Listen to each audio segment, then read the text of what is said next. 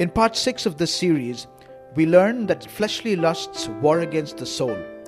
Walking in the Spirit is key to getting rid of fleshly lusts and guarding our soul so that we are emotionally strong, sound, and whole. We learn what it means to walk in the Spirit. Right, before we uh, make our declaration, if you have, uh, have your Bibles, please, let's turn to Romans, the fourth chapter. Uh, Romans chapter 4, and we just look very briefly at the faith of Abraham. Romans chapter 4, we look at verse 17. The Bible tells us to follow the steps of the faith of Abraham. Whether we are a Jew or a Gentile, the Bible says that's the man whose faith you want to follow. And one of the things that we, of course, there's an entire passage here in Romans 4 that talks about Abraham's faith.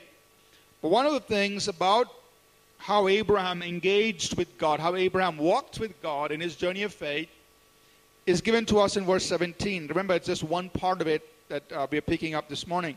It says in verse 17 of Romans 4 As it is written, I have made you a father of many nations, in the presence of him whom he believed God who gives life to the dead and calls those things which do not exist as though they did. So God spoke to Abraham and he said, I have made you a father of many nations. Now, at that time, he had no child, but he, God is saying, I have made you. I've already declared you. I've already determined who you are, what your future is going to be. I have made you a father of many nations. But then Abraham had to walk into this, he had a journey into this. And he had to understand something about God that God calls, God gives life to the dead, and he calls things that do not exist as though they did. So many times when God, God speaks to our lives through his word, or maybe just putting it in your heart, he declares your future. He says, I've made you this. This is your destiny. This is what I've called you to do, called you to become. And many times that promise that He speaks to us seems impossible. Lord, that's not me. I mean, you found the wrong person. that cannot happen in my life. But that's what He did to Abraham. I have made you a father of many nations. And Abraham had to understand something about God that God gives life to the dead, He makes impossible or impossibilities become possibilities. And He calls things that do not exist as though they did. So God is not looking at your present to decide your future. He calls things into existence that actually do not exist for you and me. Amen? So when he speaks promises like that into your life and my life, that we need to be like Abraham, saying, God, I know you're the God who gives life to the dead. You call things that do not exist into existence. I receive it. I'm going to walk with it, walk with you into that future. And Abraham began to call himself what God called him, Father of many nations. So you begin to call yourself what God calls you or what God has called you in His Word and His promise to you, even if it does not exist immediately at that moment. You begin to call things into existence. Amen? So let's rise to our feet this morning.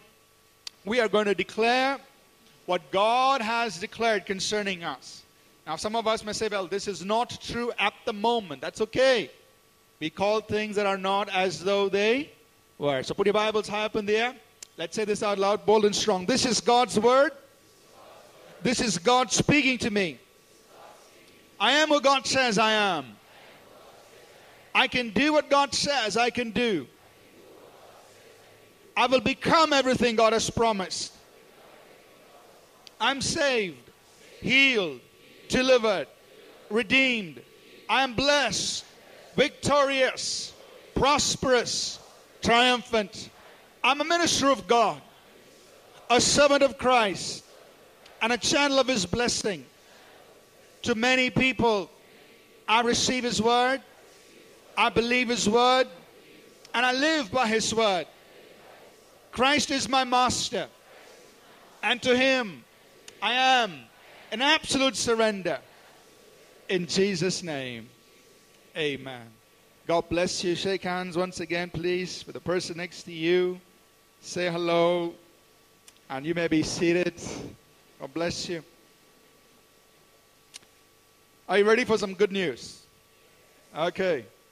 Uh, here's an email that came in earlier this week. I'm not going to mention the names of the people. This was a couple who were part of our church, and then uh, I think last year they, they moved out to another city. Uh, they have a young daughter as well, so three of them they moved out. Now, unfortunately, uh, when they moved out, their husband, for whatever reason, he abandoned his wife and his daughter and he went away with another person, another lady. And so she called, the wife called. It was a couple of months back, she called and, you know, just poured out her heart. And we prayed over the phone, just shared a few words. And she called another second time. We did the same thing, just prayed. And here's what happened this is the husband now sending the email. He says, uh, she was talking about his wife. She was in immense distress because of the way I'd left her. Your prayer gave her hope and strength to regain her composure and carry on with her life. Your fellowship over the phone restored her faith, made her pray to the Lord. Uh, the power of prayer also reached out to me, even though I was in a far off city and living my life as the prodigal son.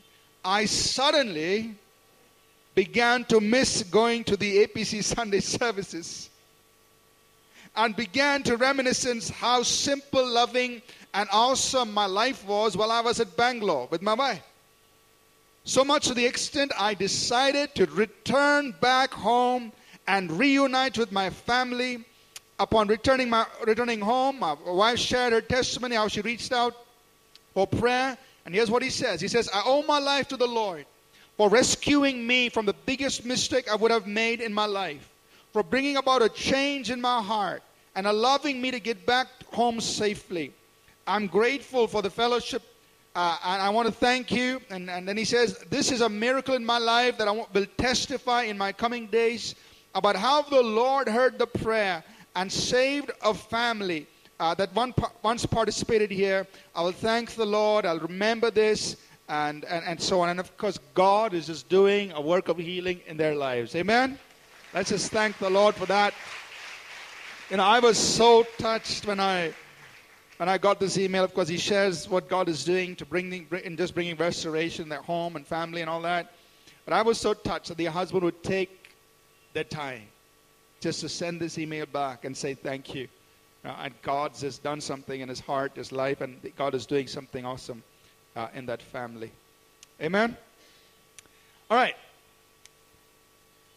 This morning we are continuing in our series on emotional wholeness and deliverance. And uh, this is the sixth message in this series. There's one more that we'll do the last Sunday of this month, and we will wrap up this series. Uh, what we are trying to address in this series is the fact that God wants each one of us to be emotionally whole. As we saw, and we've been repeating this verse in 3 John, verse 2, John wrote, John wrote, he said, Beloved, I wish above all things that you prosper, that you be in health, even as your soul prospers.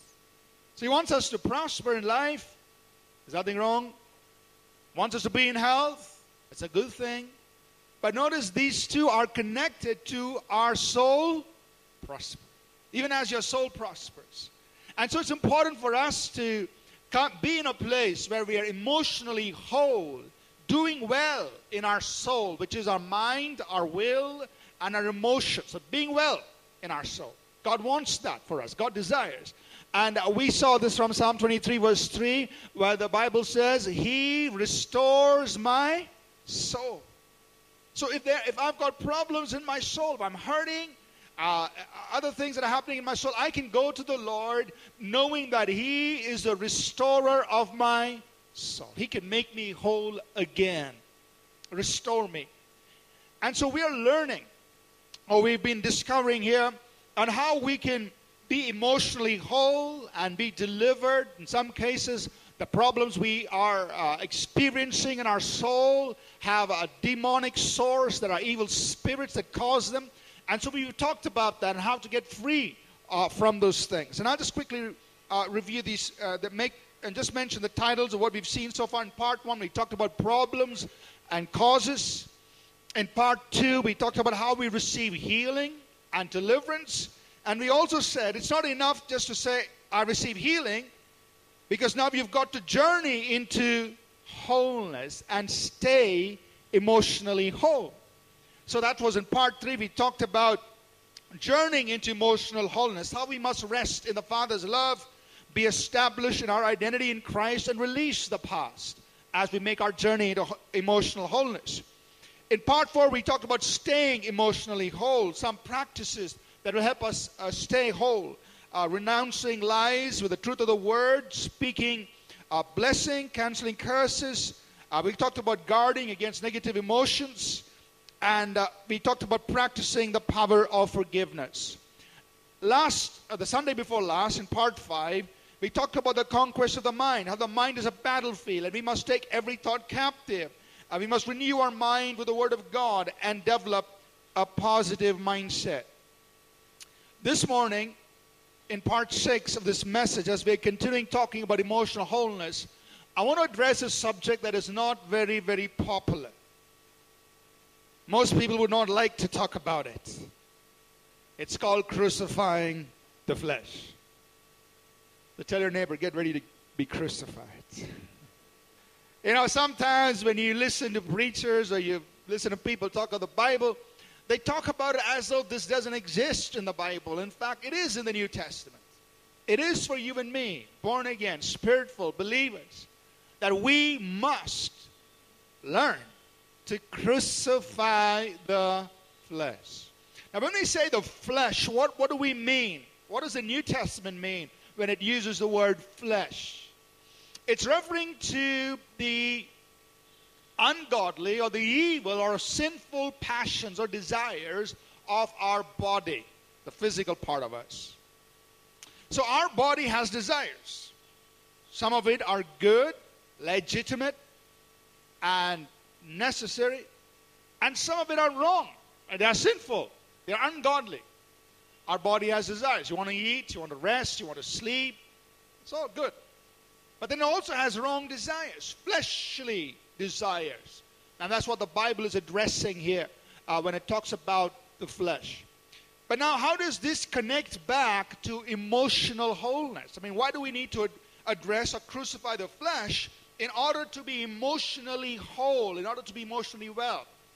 I want to start with this verse here in 1 Peter chapter 2 and verse 11, where the Bible says, Beloved, I beg you, as sojourners and pilgrims, abstain from fleshly lusts, which war against the soul. Now remember, he's talking to believers, saying, Hey, believer, you love God, you're, you're filled with the Holy Spirit, all that's good. But here's something about living this life abstain, stay away from fleshly lusts from those ungodly desires of our body. Why? Because they war against, they create conflicts, they create trouble, problems in our soul, in our mind, will, and emotions. So he says, you stay away from those fleshly lusts. Now, just take one example, and I'm sure we could talk about many, but take one example. If a, if a man or woman, if a person is addicted to pornography. Now that's a fleshly desire, it's ungodly desire of the flesh. And he or she is yielding to that. It's not only gratif- not only gratifying the ungodly desire of their flesh, but it's going to cause problems in their mind, will, and emotions. All kinds of problems. Things like, oh, I'm not able to concentrate. He walks up to the office, he's sitting there, he's supposed to write some software program, and his mind is thinking of all the things he's been, all the bad things he's been watching. No, con- unable to concentrate. Problem with concentration. What's the cause? Hey, fleshly lust. He's not able to look at women properly. What's the problem? Fleshly lust, pornography. And now his, his view of women is so warped, it's so distorted, it's so evil, it's so ungodly. His emotions are affected. What's the cause? Fleshly. It's warring against his soul. It's causing problems in the soul, in the mind, the will, the emotions. And that's why we need to talk about this as we uh, address the whole issue of being emotionally whole. It's one thing to receive prayer and say, I, I need he, inner healing. I need healing for my emotions and I need deliverance. That's great. That's, a, that's one, of the, one of the things in the process. But remember, you got to abstain from fleshly lusts. Because those war against the soul, they continue causing problems. So, the Bible talks about what I would just title as fruits of the flesh. So the Bible calls it the works of the flesh. Or this is how, uh, you know, you can see the flesh being uh, expressed. So if a believer, he loves Jesus, but if he's living according to the flesh, here's what you would see in his or her life. The fruit that hangs off the tree. These are the things you and I would see. Galatians 5:19 onwards it says the works the acts, the deeds, or the fruits of the flesh are evident. This is what you see, which are adultery, fornication, uncleanness, lewdness, idolatry, sorcery, hatred, contentions, jealousies, outbursts of wrath, selfish ambitions, dissensions or divisions, heresies, going off into ever, envy, murders, drunkenness, rivalries, and the like, meaning this list can go on. Of which I tell you beforehand, just as I told you in time past, that those who practice such things will not inherit the kingdom of God. Saying, believers, look, these are the fruits of the flesh. We're living according the flesh. If you're not abstaining from fleshly desires, these are what these are the things that will become evident in your life. People will see these things hanging off of you. And it says, you know, practicing such things will prevent us from entering into the kingdom of God. Now, in Scripture, you'll find very often the Bible talking about seeds, roots, trees, and fruits. Very often, our per the person is compared to a tree, is likened to a tree. And what is comes off of our life is likened to the fruits that we bear. But we also understand that there are seeds which give rise to the roots, which grow up into the tree, which then bear the fruits in our lives. Now, many of us, we don't have much control, or we didn't have much control in the seeds that were sown into our lives, especially when we were young and when we were growing up. Those things were outside our control. The environment that you grew up in, uh, the way people treated you, uh, some of the experiences that you had to go through. Uh, some of them may have been abuse or tra- traumatic. And, and we didn't have control on these things because other people were involved. So, what happened? Bad seeds got sown into our lives bad seeds spring up into bad roots, which then grow up into these bad trees that bear bad fruits. Pastor, are you talking about bad, bad, bad? We're dealing with these issues. They bear bad fruits. And now, if you want to get rid of the bad fruit, we have a couple of options. We can try to keep cutting the fruit over and over and over and over again. Or a better way is to lay the axe to the roots. We can't do anything about the seeds. They've already been sown and already taken root. Of course, as mature people, we can protect our hearts and our lives from any further bad seeds being sown. We can do that as adults. We have responsibility. But for the seeds that have already been sown in our lives and that have probably sprung up and bearing all the wrong kind of fruit. And people are wondering, why uh, is this wrong kind of fruit showing up in this person's life? And we read a list of some of them. we must understand the way to resolve that is to lay the axe to the root of that tree that's bearing that kind of fruit in our lives. It's not enough to do some self help thing, just trim off the fruits and make you look pretty, because it's soon going to show up again. Got to lay the axe to the roots. Now, these roots, these bad roots in our lives, they not only trouble us, but they also trouble people around us. Hebrews chapter 12, we just refer to one verse here. We'll skip a slide. Just go to Hebrews 12, verses 14 through 17. The writer of Hebrews says, Pursue love with all people and holiness, without which no one will see the Lord looking carefully lest anyone fall short of the grace of God, lest any root of bitterness springing up cause trouble, and by this many become defiled. So here he's mentioning one particular root. He calls it the root of bitterness. Now he doesn't address what seeds caused this root. There could be all kinds of seeds that gave rise to this root of bitterness. Maybe, you know, somebody close to you betrayed you, and from then on you get just got bitter with people. He said nobody could be trusted. You got bitter about life, whatever. Something happened that caused a bad seed to fall into your heart, and your life, and now there's a root of bitterness and notice what he says this root of bitterness, if it springs up, it troubles you, it troubles me. And those around me, many others are also defiled. Are you with me? So these roots in our lives, they cause us trouble and they cause trouble to those around us. But here's the good news when John the Baptist introduced the ministry of Jesus, he did it like this in Matthew chapter 3, verses 10 to 12. Now look at this introduction. Matthew 3 10 to 12. John the Baptist is introducing Jesus to the world.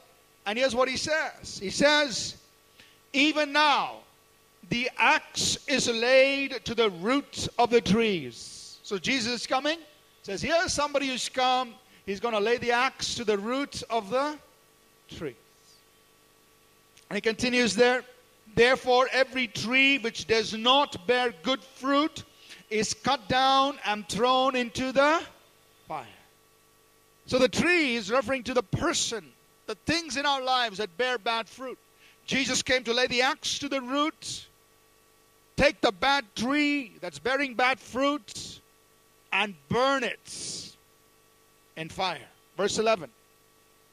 I indeed baptize you with water unto repentance, but he who comes after me, the Lord Jesus, he's mightier than I, whose sandals I'm not worthy to carry. He will baptize you with the Holy Spirit and fire. Then he goes on verse 12. His winnowing fan is in his hand, and he will thoroughly clean out his threshing floor and gather his wheat into the barn, but he will burn up the chaff with unquenchable fire. It's interesting. In verse 10, 11, 12, he's using the word fire. In verse 10, he's saying the tree that bears bad fruit, the axe will be laid to the root, and that tree will be burnt with fire, completely destroyed. And then in verse 12, he uses another imagery.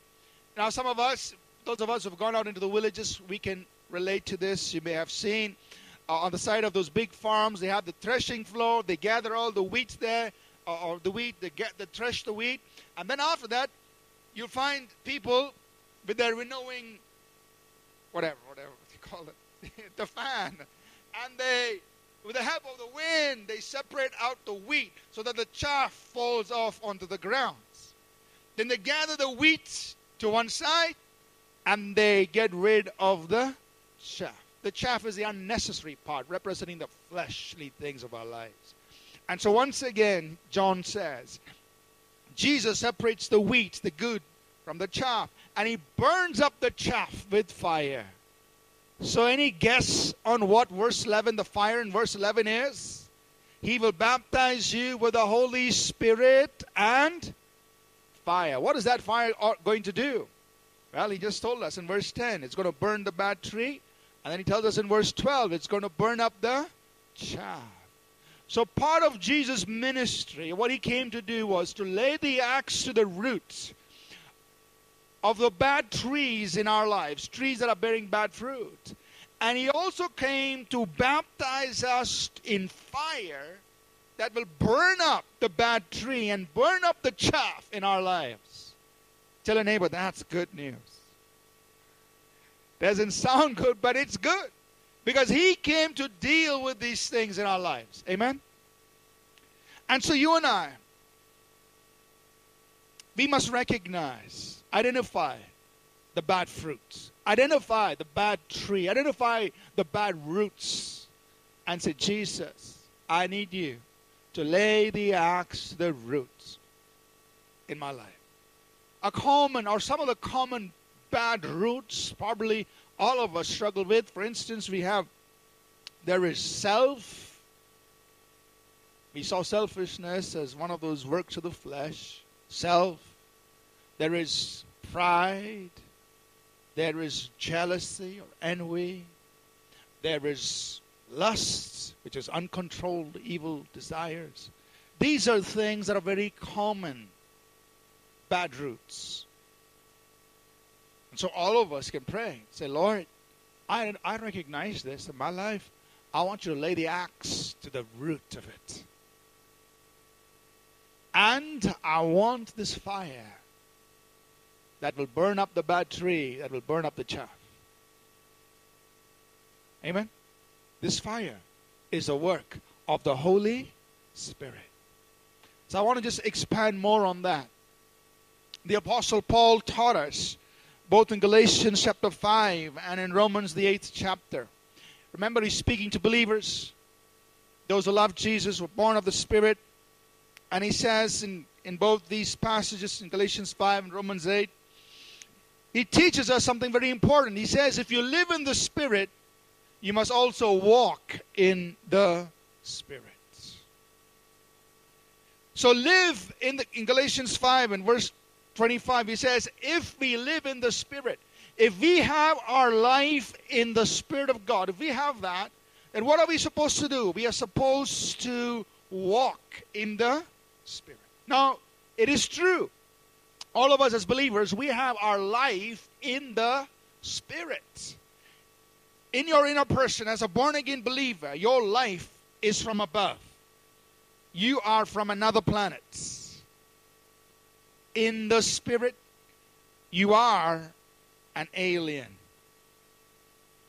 You have your life from the Spirit of God. And he says, if we live in the Spirit, what must we do? We must walk in the Spirit. The word walk is an interesting word there. In the Greek, it, it, it's, it's, it has a military connotation to it. It means to proceed in a row as the soldiers march to go in order, to keep rank, to keep step, to walk in line with. So he says, You and I must walk in the Spirit, meaning keep in step, keep in line, march with the Holy Spirit. Walk in the Spirit. If you live in the Spirit, you have your life in the Spirit, that's great. Now you've got to walk in the Spirit. Walk in step with the Holy Spirit. And what will happen if you and I walk in the Spirit? He tells us in verse 16 of Galatians 5, he says, Walk in the Spirit, and you will not fulfill the lusts of the flesh. So here's the answer Walk in the Spirit, you will not fulfill the lusts of the flesh. That means I walk in union with, yielded to, submitting to the Holy Spirit in my life.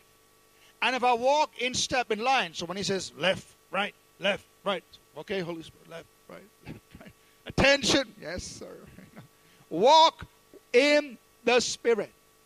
Walk in line with Him, in step with Him, yielded to Him, under His influence, in union with Him.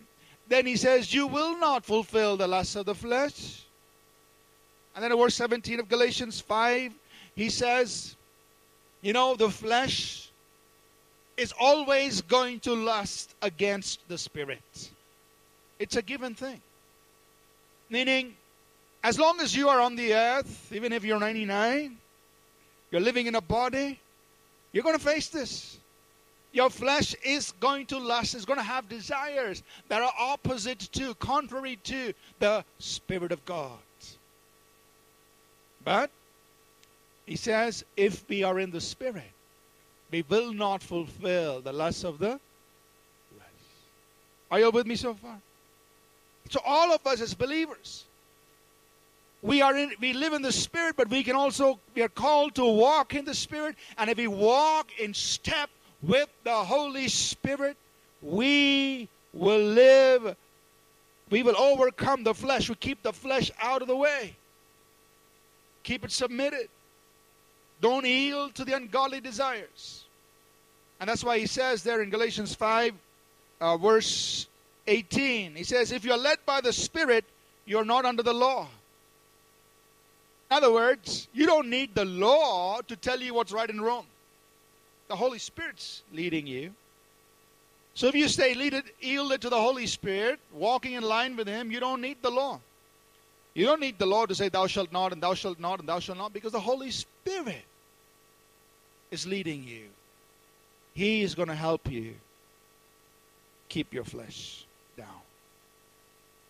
What the law could not do, and that it was powerless, the Holy Spirit empowers the believer to walk in a manner where he is able to keep the law and more. Amen? So walk in the Spirit, living yielded to the Holy Spirit. Say, Holy Spirit, you empower me. Paul brought it out like this in the eighth chapter of Romans. I look at that passage, and as he get ready to close, he says in Romans 8, So then, those who are in the flesh cannot please God. So that's clear. If a believer is living according to the flesh, that is not pleasing to God. Verse 9, but he says, But you are not in the flesh. That's not the way you and I as believers live. But we live in the Spirit. Yield to the Spirit. If indeed the Spirit of God dwells in you, because the Spirit of God is indeed dwelling in you. For if anyone does not have the Spirit of Christ, he is none of his. Verse 10 If Christ is in you, the body is dead because of sin. So now the body is dead. You are no longer yielding or responding to the ungodly desires of the body because the body is dead. It, it desires to sin. As far as you're concerned as a believer, the body is dead. But the spirit is life. Our life comes from the spirit. Verse 11 But the spirit of him who raised Jesus from the dead dwells in you, he who raised Christ from the dead will also give life to your mortal bodies through his Spirit who dwells in you. Verse 12 Therefore, brethren, we are debtors not to the flesh to live according to the flesh. For if you live according to the flesh, you will die. But if by the Spirit you put to death the deeds of your body, you will live. Notice he's saying, believers, we don't owe anything to the flesh. You're not a debtor to the flesh. You don't have to say yes to it. In fact, it's dangerous. He says, if we live, he's talking to believers, remember, if we live according to the flesh, we will die. He's talking about spiritual death there. If we live according to the flesh, we will die. But if we, by the Spirit, with the help of the Holy Spirit, put to death the deeds of our body, the sinful deeds, we will live. So the Holy Spirit, if we by the Holy Spirit, meaning with His empowering, with the strength He gives, with His presence and power at work in our lives, if we by the Spirit bring an end to the sinful deeds of our body, you're on your way to spiritual life both in this world and the world to come. But that's the good news that as believers, with the help of the Holy Spirit, we can put to death the sinful deeds of our body. We can crucify the flesh. And I just want to remind you, why is this all why is all of this important? Because walking in the Spirit is the key to get rid of those fleshly lusts and guarding our soul so that we are emotionally strong, sound, and whole. So walk in the Spirit. You abstain from fleshly lusts. You abstain from things that war against your soul. So now, as you walk in the Spirit, you're also emotionally oh, whole. Because you don't have those things warring against you, against the soul. I close with this. In Colossians 2 6 and 7, Paul writes, he says, Therefore, as you receive Christ Jesus the Lord, walk in him, be rooted and built up in him. That means you have your roots in the person of Jesus Christ. So the tree that's coming out, the fruit that's coming out, is what comes out of the, the person of Christ Himself. You're rooted in Jesus. And so people begin to see the fruit of the Spirit love, joy, peace, kindness, meekness, gentleness, self control, faith. And he says there's no law against all of these. Nothing holding these things back. They'll begin to come forth in your life as you and I walk in the Spirit. Amen? That's a beautiful life to live, and people are able to see wow, how do you have that? Answer I walk in the Spirit. I walk yielded to the Holy Spirit, in step with Him, line with Him, submitted to Him, in union with Him, under His influence. And then they're able to see the beauty of Jesus in you and in me. Amen? Let's remain seated for a few moments. I call our worship team up, please. We'll take a few moments to pray.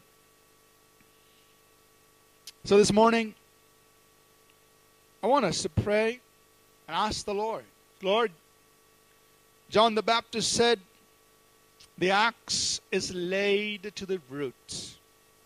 So that every tree that bears bad fruit is taken down and burned off. And I want to ask you, Lord, this morning to lay the axe to the root. Bad roots in my life. Don't worry about the seeds. You had no control over it. But identify those roots and say, Lord, lay the axe to the root of this in my life. And then you pray, ask the Holy Spirit, invite the Spirit of God. Holy Spirit, burn up the bad tree, burn up the chaff. I want the fire of the Spirit that burns up the wrong things. Help me to walk in the Spirit. So, just like you to take a few moments just to pray right now. It's between you and the Lord.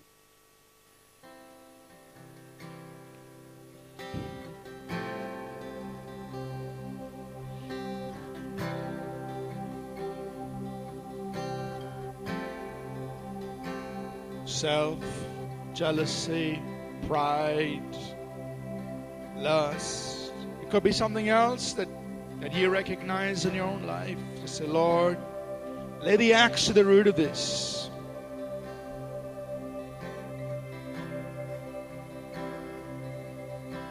Lord Jesus, we invite you this morning to lay the axe, the roots, bad roots in our lives. We want these things to be taken out by the roots.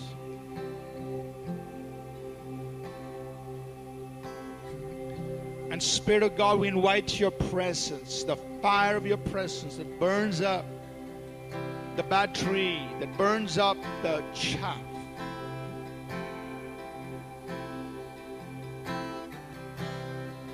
We invite your presence. We pray you'll help each one of us walk in the Spirit. Walk in line with you, Holy Spirit.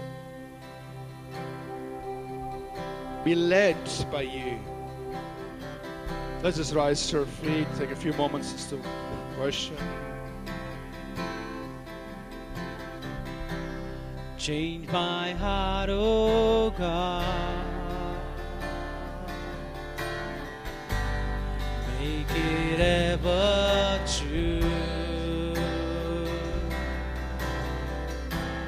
Change my heart, oh God. May I be like you. Change my heart. Change my heart,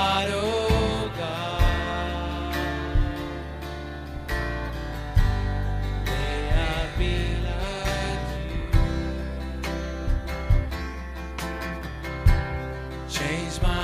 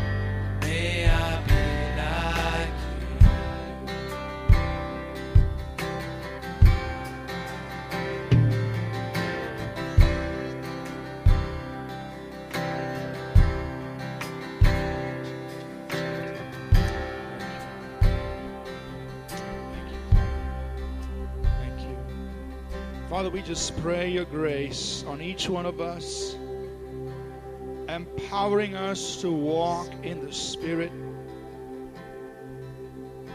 That we, by the Spirit, will mortify the sinful deeds of our body, will put an end to the sinful deeds of our body. Holy Spirit, we just pray your empowering right now on everyone here. By the, by the strength you bring, by the power you bring into our lives, by the fire of your presence, God. The fleshly things that have controlled us for a long time, God, we will see them breaking off of our lives. Because the axe is laid to the root and you burn up the tree, you burn up the chaff. That fleshly fruits will be taken out of our lives and the fruit of your presence will be seen, God, through our lives.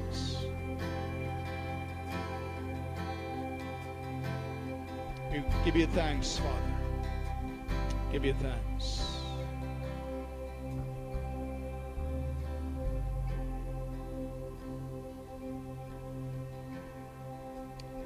Before we close this morning, I just want to give an invitation for anyone here.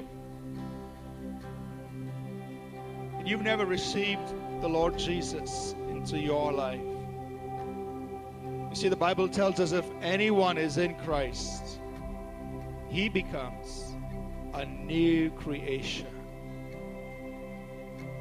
If anyone is in Christ, he becomes a new creation, a new person. Only, Lo- only the Lord Jesus Christ does this for us. He makes us brand new on the inside. The Bible tells us He forgives our sins. He makes us children of God. He brings us into the family of God. Only Jesus does that. Because He died for us on the cross. He was buried. He rose up again. He's alive today. So if you feel in your heart, I want this new life that Jesus can give me. I want my sins forgiven. I want to follow Jesus. If you feel that inside your heart, I just want to lead you in a simple prayer right now. You can pray that with me. If you've never done that before, let's just pray. If you've never done this before and you feel in your heart a prompting right now that you want to do this, just say this with me Lord Jesus, I ask you to come into my life, forgive my sins,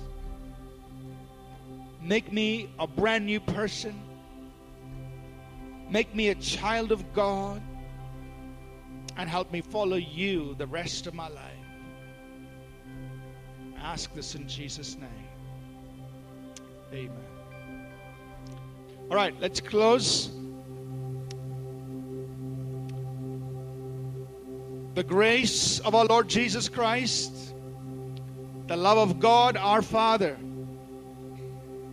and the sweet fellowship of His Holy Spirit be with each of us always. In Jesus' name. Amen. Amen. God bless you. If you live in the Spirit, let us also walk in the Spirit. God bless you. Walk in the Spirit. Have a great Sunday. We trust that this message was a blessing to you. We'd love to hear from you. You can email us at contact at apcwo.org.